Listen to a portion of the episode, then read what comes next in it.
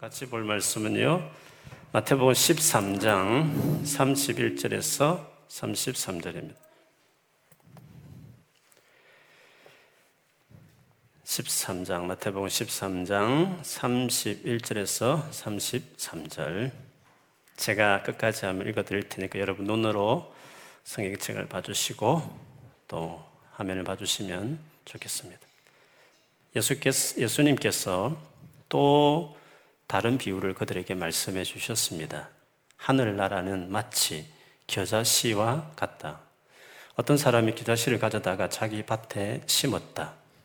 이 씨는 다른 어떤 씨보다도 작다. 그런데 이것이 완전히 자라면 다른 어떤 풀보다도 더 큰 식물이 된다.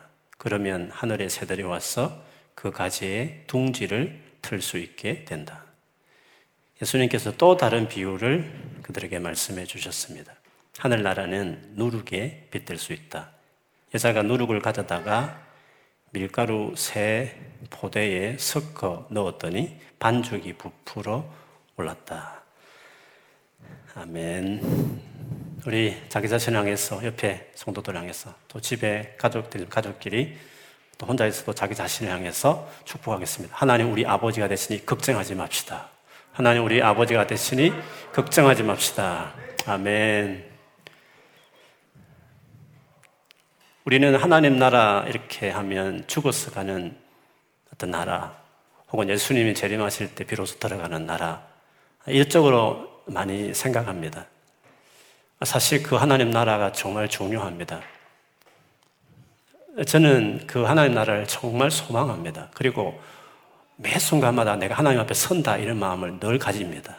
그렇기 때문에 어떤 삶의 복음이 있을 때마다 인내할 수 있고 또 그, 그것을 생각하면 소망이 있어서 또 더 열심히 살아갈 수 있게 되는 것 같아요. 그런데 이거 못지않게 중요한 것이 예수님이 처음 오셨을 그때부터 지금부터 2000년 전에 예수님이 처음 하나님 아들 예수님 이 땅에 사람이 되어 오셨을 그때부터 하나님 나라는 이 땅에 임했고 그 나라가 시작되었다라고 성경이 우리에게 이야기합니다.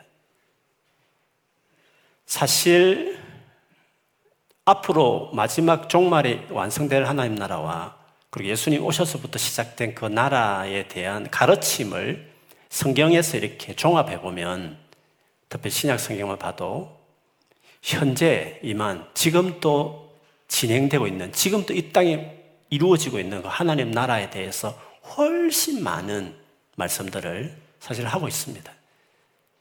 우리가 지금 보고 있는 이 비유도요, 천국은 이와 같으니라고 말한 이 하나님 나라는 이 땅에 이루어진 예수님 때부터 시작된 그 하나님 나라가 어떤 나라인지를 설명하는 비유입니다. 그것을 한마디로 설명할 수가 없어서 여러 가지 이제 비유를 들어서 이렇게 말씀하신 거였죠. 우리가 지난번에 이 비유 바로 앞에 살폈던 일명 알곡과 가라지 비유. 진짜 알곡과 가라지 이 두 개의 비유를 통해서 하나님 나라가 어떤 나라라는 것을 예수님이 설명하셨습니까? 우리 하나님 나라 하면 모든 문제가 해결된 아무 문제가 없는 너무너무 좋은 나라 이렇게 생각할 수 있지만 이 땅에 임한 하나님 나라는 악한 자들이 와서 가라지를 뿌린 같이 섞여서 살아가는 그게 이 땅에 임한 하나님 나라가 경험하는 어떤 상황이라는 것을 예수님이 말씀하시고 싶어 했습니다. 그걸 무슨 말이죠? 이 땅에 하나님 나라가 지금 분명히 임했지만 우리는 세상의 악한 것들, 악한 마귀가 뭔가 작동해서 일으키는 악한 것들을 우리가 경험하고 산다는 것입니다. 그렇기 때문에 이 땅에 임한 하나님 나라지만 하나님 나라를 생각할 때 이것을 반드시 기억하고 어떻게 해야 된다는 거죠? 인내해야 된다는 것입니다. 그런 일을 만났을 때 너무 실망하거나 상처받지 말라는 것입니다.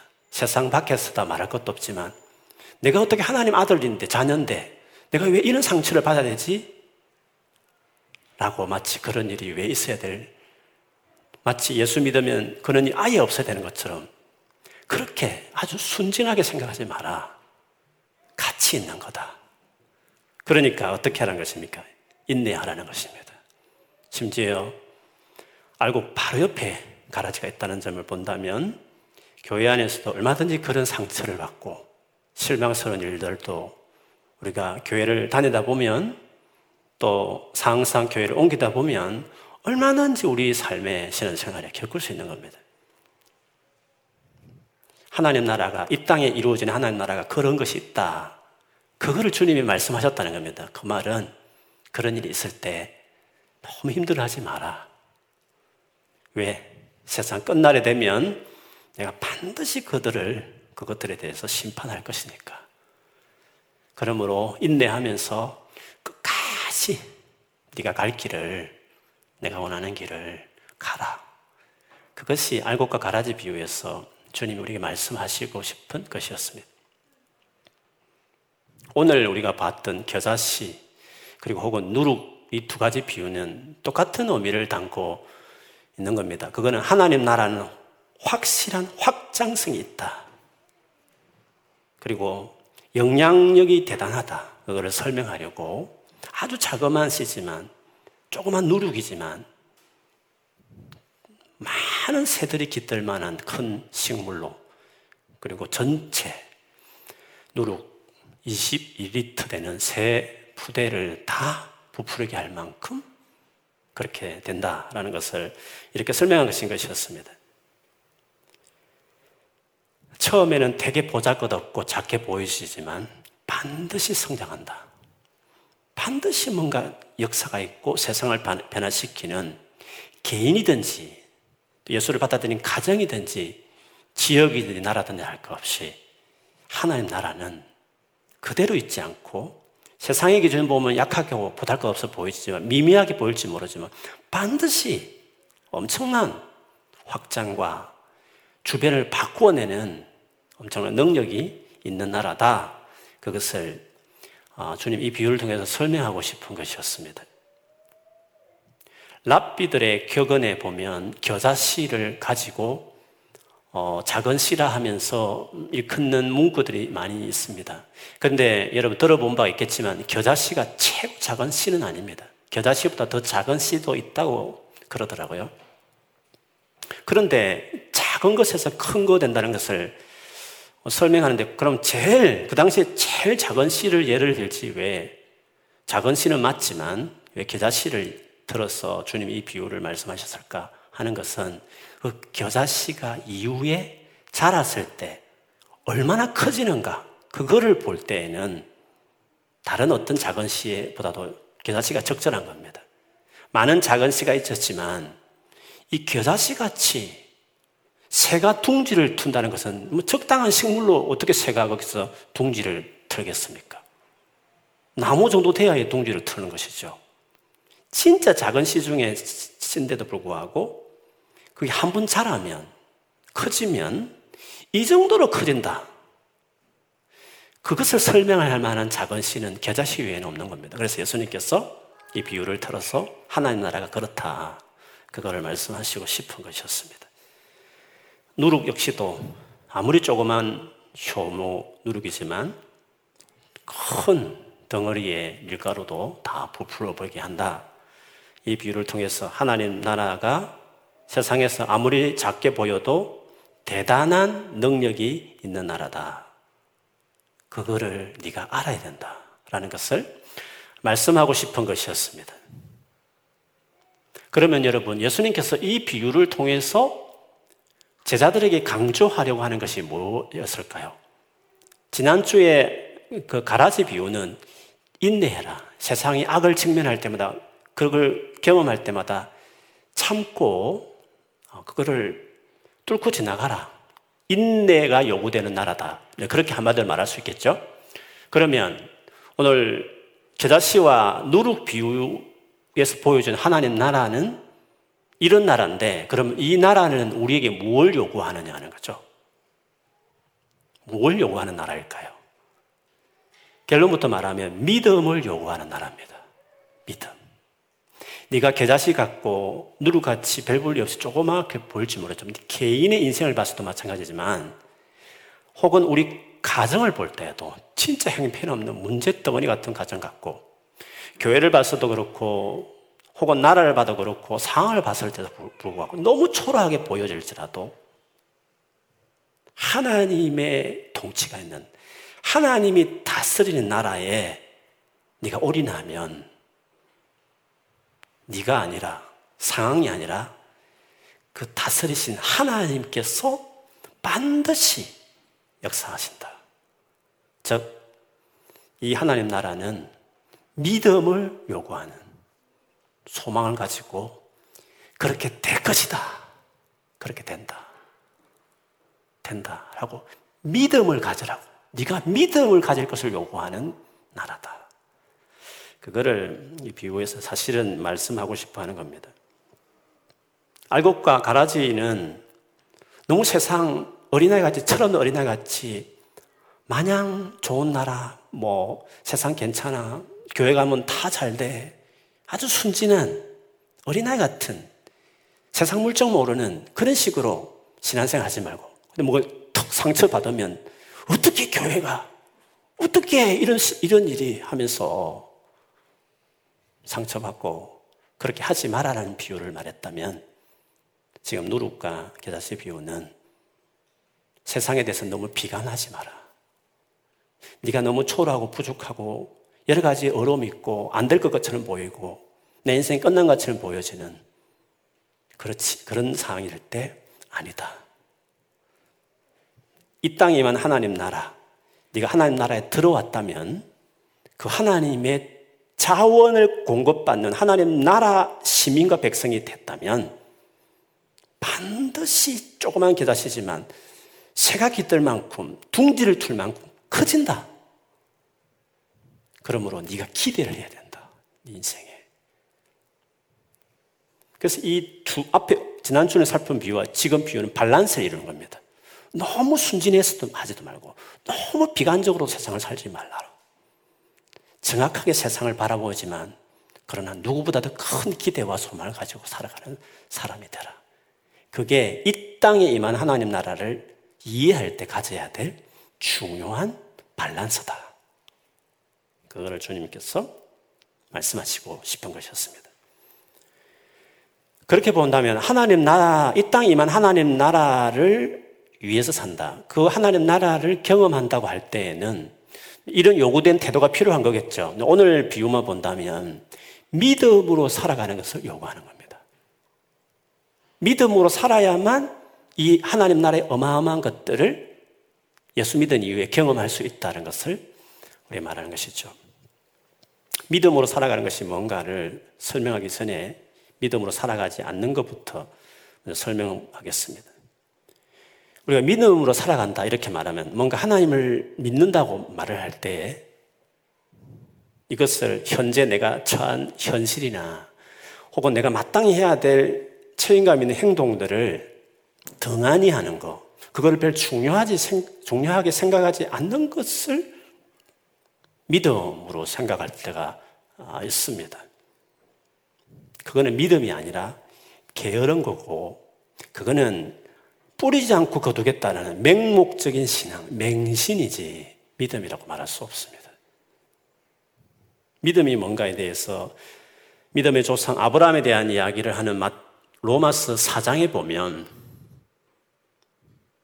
아브라함이 믿었다 할때 믿음을 어떻게 설명하고 있느냐 하면 4장 19절부터 22절에 보면 이렇게 말합니다. 그는 나이가 100세가 되어서 자기 몸이 자기 몸이 이미 죽은 것이나 다름없고 또한 아내 사례의 태도 죽은 것이나 다름없는 줄 알면서도 그런 믿음이 약해지지 않았습니다. 그는 하나님의 약속을 믿고 의심하지 않았습니다. 오히려 그런 믿음이 굳세어져서 하나님께 영광을 돌렸습니다. 그는 하나님께서 스스로 약속하신 바를 능히 이루실 것이라고 확신하였습니다. 그래서 하나님께서는 이것을 보시고 그를 어렵다고 여겨 주셨습니다.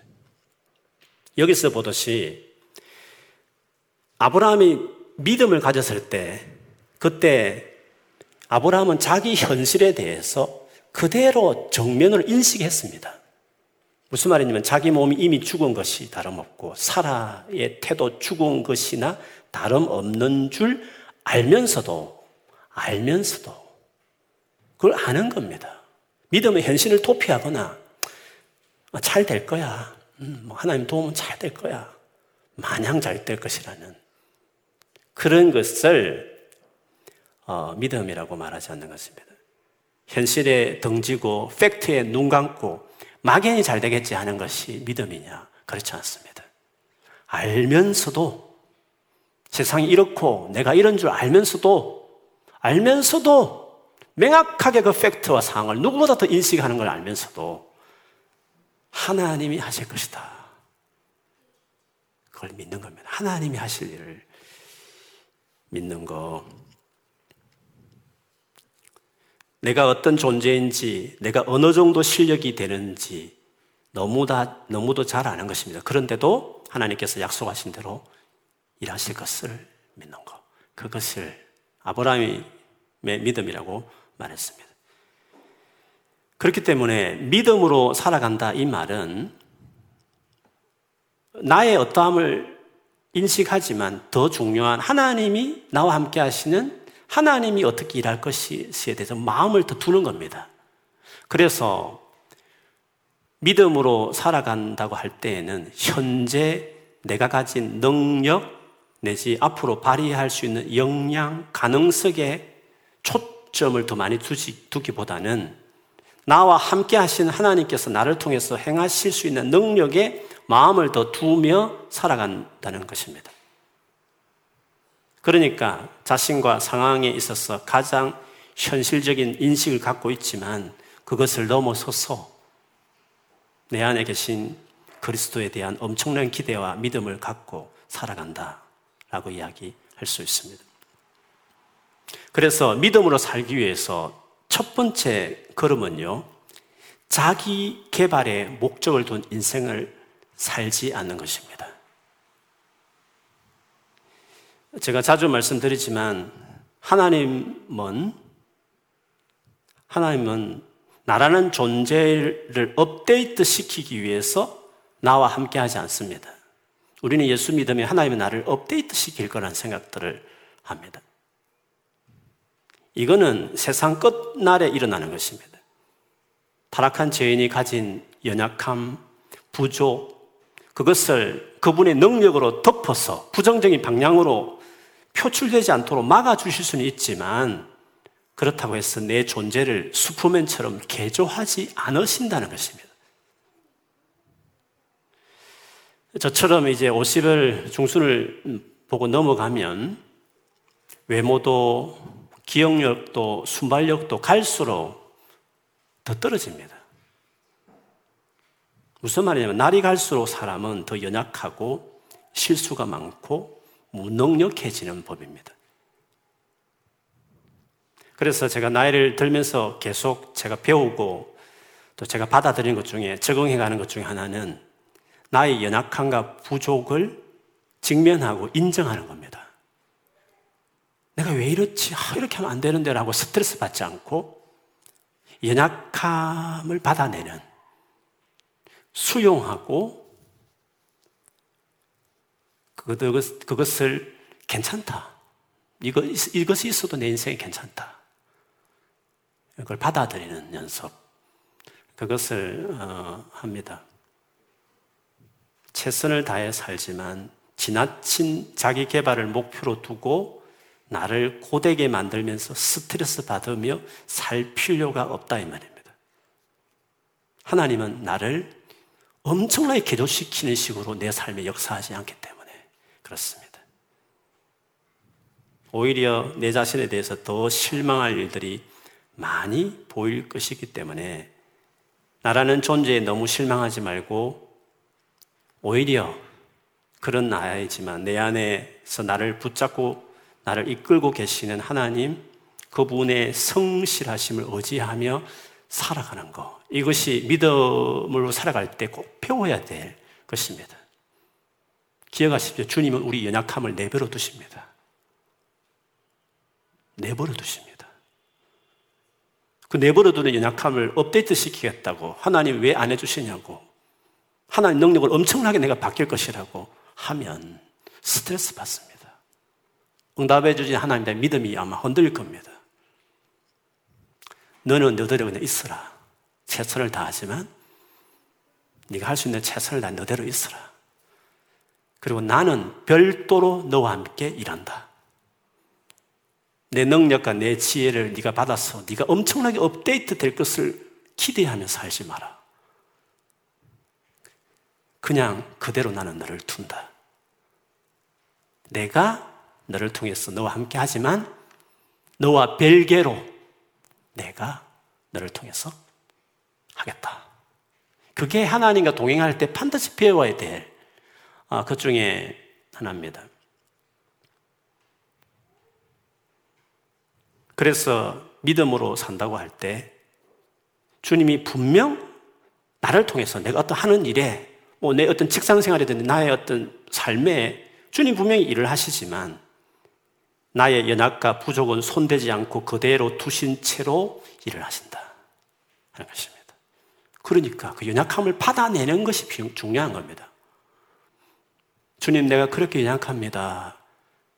그래서 주님 필요합니다.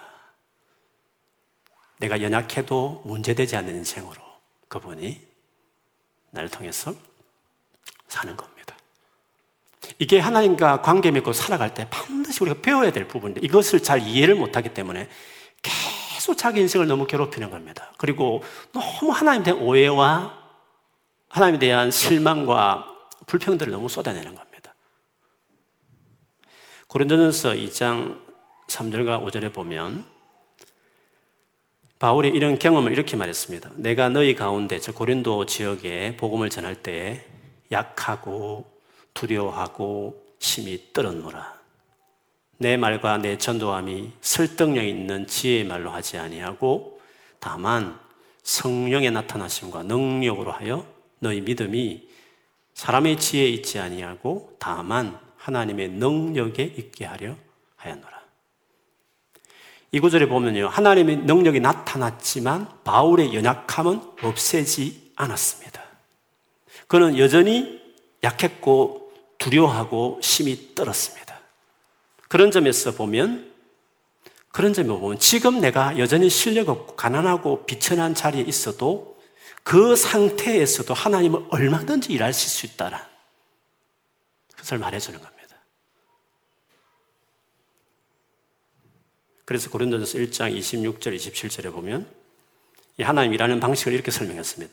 형제자매 여러분, 여러분이 부르심을 받을 때에 그 처지가 어떠하였는지를 생각하여 보십시오. 육신의 기준으로 보아서 지혜 있는 사람이 많지 않고 권력 있는 사람이 많지 않고 가문이 훌륭한 사람이 많지 않았습니다. 그런데 하나님께서는 지혜 있는 자들을 부끄럽게 하시려고 세상의 어리석은 것들을 택하셨으며 강한 것들을 부끄럽게 하시려고 세상의 약한 것들을 택하셨습니다. 그렇기 때문에 예수를 믿고 나서 배워야 될 삶의 태도는 자기 개발의 성부수를 두며 살지 않는 것입니다.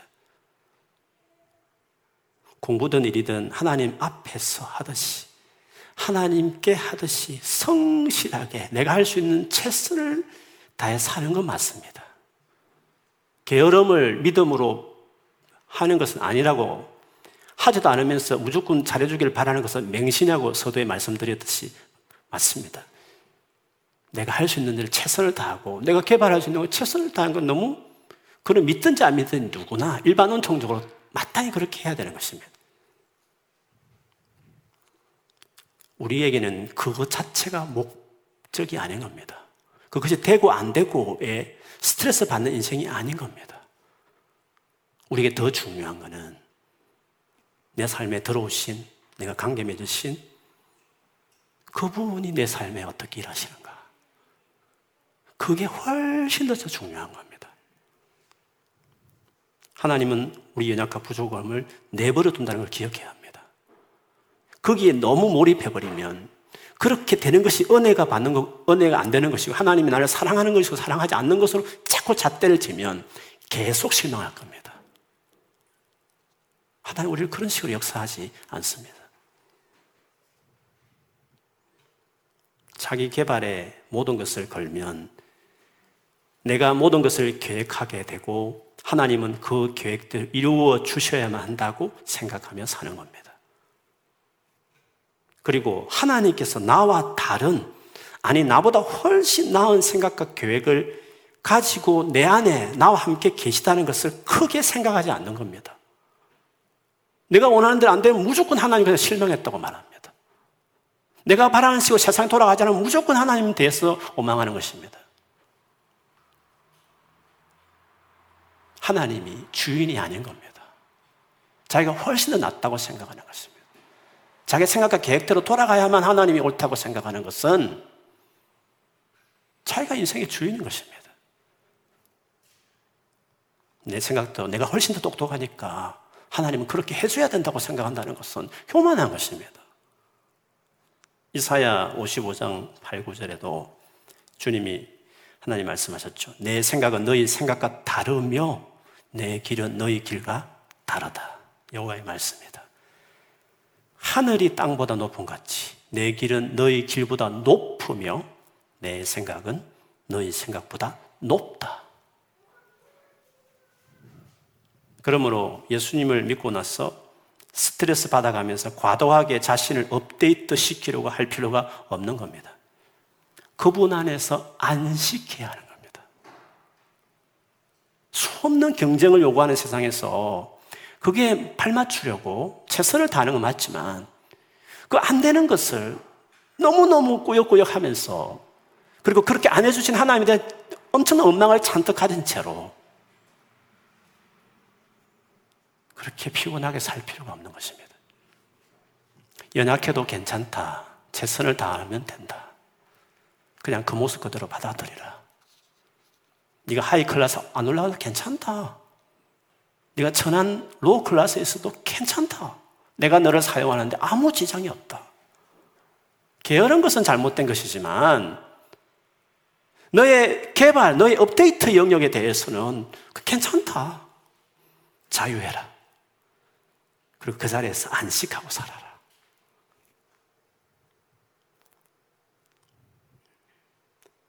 그리고 무슨 일이든지 최선을 다하지만 자신의 있는 모습 그대로를 인정하고 받아들이며 살고 인격적으로도 말씀에 순종하며 살지만 그래도 늘 부족함을 느낄 때 또 인정하고 회개하고 오히려 그것 때문에 더 겸손하게 하나님께 엎드리고 불쌍히 여겨주세요. 그래서 나는 구주가 필요합니다. 그래서 내가 더 주님이 필요하다고 고백할 수밖에 없습니다. 기도하면 되는 겁니다. That's all. 이것이면 충분한 겁니다. 내라는 영역에, 나라는 존재의 어떠함에 대해서 이 정도면 충분한 것입니다. 최선을 다하고 그냥 받아내면서 사는 겁니다. 남은 모든 여력은 어떻게 해야 된다고요? 나와 함께 하시는 하나님이 당신의 길과 당신의 생각이 무엇인가? 내가 어떻게 그분과 함께 살아갈 것인가? 하나님과 함께 살아가는 법을 배워야 하는 겁니다. 하나님과 어떻게 살아가는지 그것을 우리가 배워가야 하는 것입니다. 이것이 우리가 관심과 마음을 쏟아야 될 일이라는 것입니다. 그래서 믿음으로 살아가는 사람은 자신은 예전과 다를 바 없는데 있다면 약간 더 나아졌을 뿐인데 결과는 놀라운 일들이 자기 삶에 나타나는 것입니다. 그래서 자기 개발보다 자기 속에 일하고 계신 하나님께 관심을 갖는 것입니다. 아브라함처럼 알지만 완전히 절망, 세상에 나를 불러놓고 완전히 아기를 낳을 수 없는 상황을 알면서도 자기 자신과 자기 자신이 완전히 아기를 낳을 수 없는 무, 능한 상황적으로 도무지 아기를 낳을 수 없는 상황을 알면서도 어떻게 하나님이 그렇게 할 수 있으라고 말하지 않고 자기 자신의 어떠함에 대해서는 그냥 주신 하나님은 두버리는 것입니다. 왜요? 그렇게 해도 하나님은 일하실 수 있으니까. 자기 개발, 자기 업데이트, 내가 원하는 뭔가 이루어지는 것, 이런 것에 의해서 이끌리는 스트레스 받는 쉼과 안식이 없는 인생으로 자기 삶을 몰아가지 않는 것입니다. 최선을 다하고 죽게 하듯이 뭐든지 일하든지 공부하든지 하면서 내가 할 수 있는 데까지 주어진 결과에 만족하고 수용하고 받아들이고 진짜 부족하면 경쟁해 봤을 때 부족하면 하나님 제가 이래요. 인격적으로 결함이 많으면 주님 내가 이렇게 죄인이에요. 인정하고 회개하면 됐죠. 충분한 것입니다. 그것으로 빨리 끝내고 수많은 우리 에너지와 관심을 내 안에 계신 하나님의 통치가 임한 하나님 나라에서 그분이 어떻게 일하실까? 어떤 생각과 길을 가지고 이끌어 가시나? 그것에 내가 온 마음을 다 드리는 것입니다. 그게 믿음으로 사는 것입니다. 그래서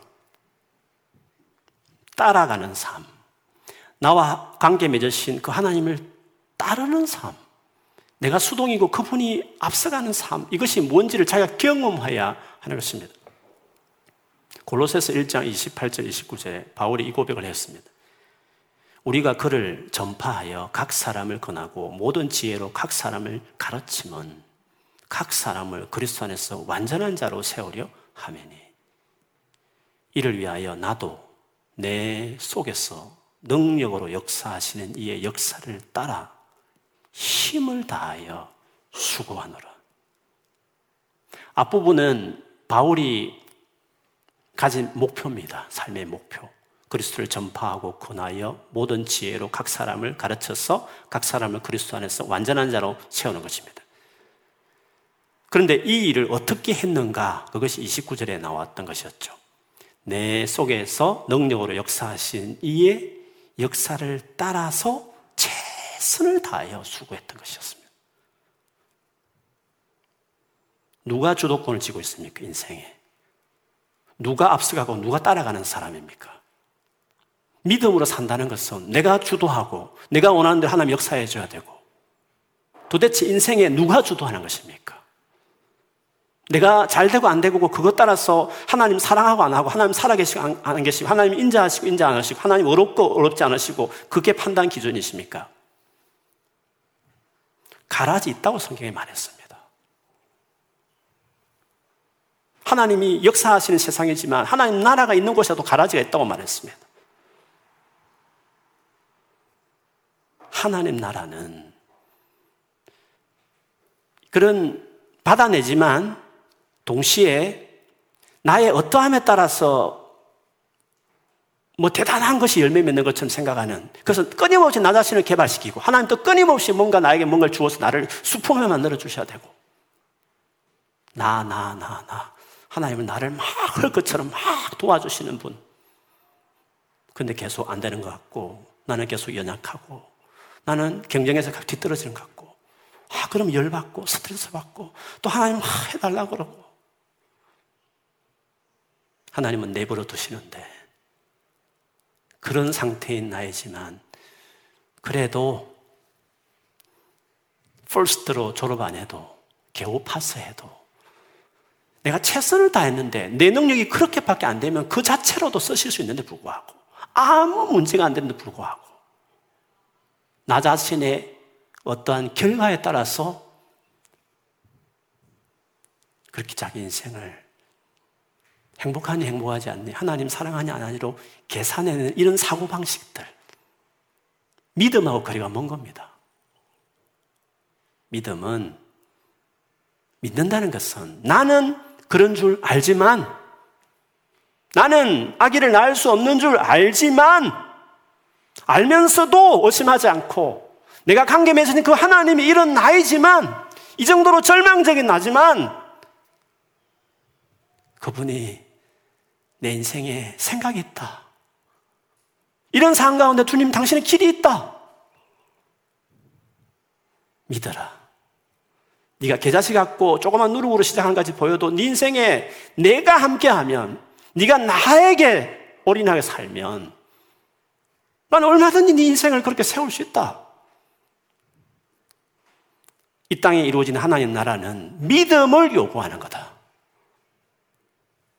소망을 가지고 믿음으로 살아가기를 요구하는 나라다. 라고 주님이 말씀하신 것입니다.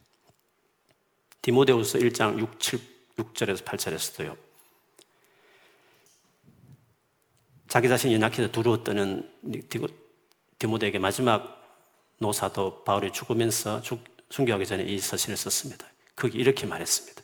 그러므로 내가 나의 안수함으로 내 속에 있는 하나님의 은사를 다시 부릴 듯 하게 하기 위하여 너로 생각하게 하노니 하나님이 우리에게 주신 것은 두려워하는 마음이 아니요 오직 능력과 사랑과 절제하는 마음이니 그러므로 너는 내가 우리 주를 정언함과 또는 주를 위하여 갇힌 자 된 나를 부끄러워하지 말고 오직 하나님의 능력을 따라 복음과 함께 고난을 받으라.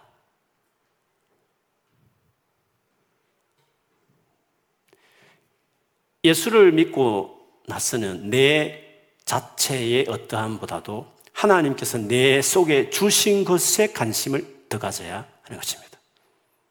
내 속에서 일하시는 하나님의 능력을 따라 살아가는 법을 배워야 하는 것입니다. 예수 믿고 나서 너무 바뀌지 않는 자기 자신에 대해서 실망하지 말고 원하는 대로 실력이 따라주지 않는 자기 자신에 대해서 스트레스 받지 말라는 것입니다. 인간이 다 그렇지 뭐 어차피 우리는 다 죄인인데 이런 식으로 살아가는 말이 아니라 내가 관계 맺은 그 예수 그리스도를 더 의지하고 순종하며 살아가라는 말입니다. 그러면 10년 후에 나는 변한 게 별로 여전히 없을 것입니다. 그러나 내 안에 살아계신 예수 그리스도 인하여 놀라운 흔적을 남기는 사람이 되어 있을 것입니다. 그게 믿음으로 살할 때, 그 하나님 나라가 그렇게, 내게 이루어진 하나님 나라가 그렇게 나를 열매 맺게 하고 크게 자라게 하는 것입니다. 이것이 하나님 나라의 특징인 것입니다.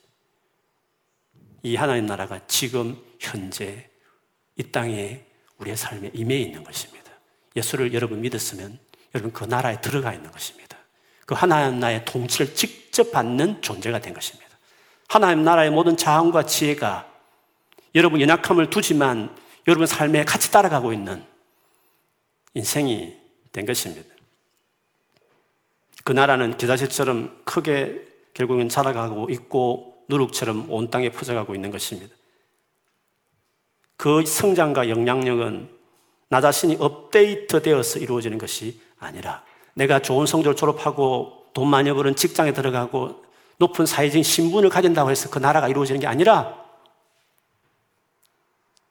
나의 어떠함이 그 하나님 나라를 이루어가게 하는 것이 아니라 내 안에 그리고 우리 안에 계신 그분이 일하고 계시기 때문에 가장 낮은 말단직원은 있어도 큰 빌딩에 구두 닦는 아저씨로 거기 앉아 있어도 그 큰 회사 회장보다도 하나님이 그를 통해 일하면 얼마든지 그 빌딩 오는 모든 사람의 영향을 주는 어려움이 있을 때마다 상담하면서 구두를 닦으면서 올수 있을 정도 사람으로 얼마든지 세울 수 있는 것입니다.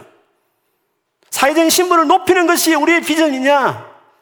그래야만 하나님 나라를 위해 쓰실 수 있느냐? 그렇게 안 해주면 하나님께 실망스러우냐? 아닌 것입니다. 하나님 내게 주신 능력이 이 정도면 최선을 다하면서 그 정도 이루면서 그것이 high class든지 low class든지 middle class든지 거기서 받아내고 내가 어떠하든지 관계없이 내 안에 계신 주님과 관계 맺고 그분께 순종하면 나의 어떤가 관계없이 그분은 나를 통해서 큰 일을 하실 수 있다. 그거를 믿는 것입니다. 나와 나의 어떤 관계 관계없이 언제나 소망하고 믿고 살아가는 것이 그게 그리스도인인 것입니다. 그것이 지금 이 땅에 우리가 전하는 하나님 나라입니다. 예수 믿으면 다 잘 됩니다. 높은 지에 다 올라갈 것입니다. 하나님이 빵빵 밀어줘서 어려움도 없을 것입니다. 어디 그런 말씀이 있습니까? 오늘 비움을 봐도 하나님께서 그렇게 말씀하셨습니까? 도대체 우리가 어디서 말씀을 들은 것입니까? 아닙니다. 네 연약과 부족은 내가 그대로 둔다. 내가 재림할 때 바꾼다. 네가 아무리 그리 이장과 부족해도 아무 문제가 없다 너를 쓰는데 네가 나를 믿지 않기 때문에 내가 너를 쓸 수 없는 거다. 관계 맺은 나에 대해서 네가 사랑하고 신뢰하지 않기 때문에 그 문제가 될 수 있지만 네가 게으르고 믿지 않기 때문에 소망 없기 때문에 대충 사니까 문제가 될 수 있지만 적어도 나를 믿고 신뢰하고 최선을 다해 살면 얼마든 돌파구를 나는 만들어낼 수 있는 아버지다. 하나님 나라는 멈추지 않고 자라고 성장한다. 그분을 믿으라는 것입니다. 믿음을 요구하는 하나님 나라.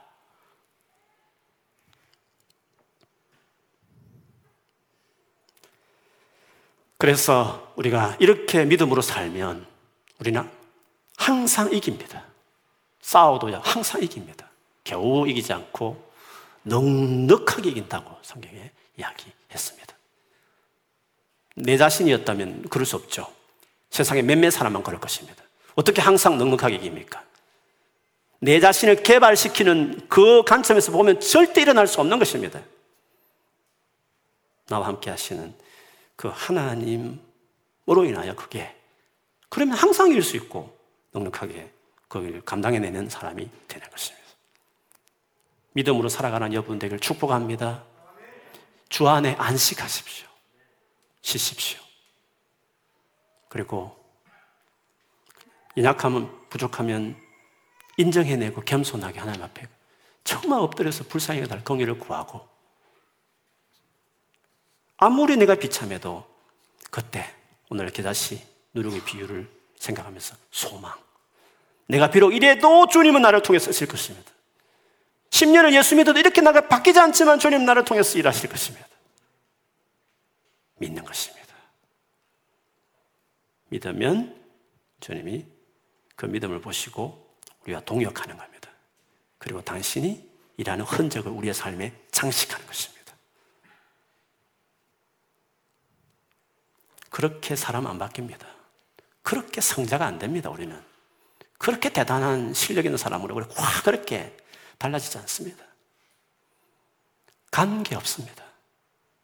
최선을 다하면 됩니다. 어떤 상황에 어떤 위치에 있든지 간에 주님은 우리를 쓰실 수 있고 우리를 통해서 얼마든지 영광을 받으실 수 있고 큰 일을 하실 수 있었습니다. 그 주님 사랑하는 여러분들께 축복합니다. 가까이 하고 의지하고 순종하고 사십시오. 주님이 놀란 생각을 가지고 있고 여러분을 향한 길이 있습니다. 그걸 반드시 경험하는 사람이 되어야 됩니다. 믿음으로 살아가는 사람만 그거를 경험할 수 있습니다. 하나님은 로버트처럼 억지로 우리를 삶을 그렇게 이끌어가지 않습니다. 믿음으로 살면 누구나 가능한 일입니다. 그러나 믿음을 살지 않으면 아무리 실력이 많아도 그냥 돈 좀 잘 벌다가 끝나는 인생밖에 안 되는 것입니다. 하나님이 함께하는 사람이 되었으면 하나님 우리 삶 안에 계획한 그 계획을 나를 통해 이루도록 그분을 믿어드리고 순종하고 따라가면 되는 것입니다. 그렇게 살기를 이렇게 어려운 이 상황 가운데 기대하고 소망 가지고 더 믿음으로 살아가는 여러분 되시기를 주의 이름으로 축원합니다. 아멘.